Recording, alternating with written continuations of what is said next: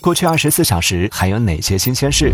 小米徕卡光学研究所成立，首款作品小米十四 Ultra。王涛否认梅西道歉视频为 AI 合成。孙兴敏回应李刚仁道歉。张雪峰将开课教怎么上大学。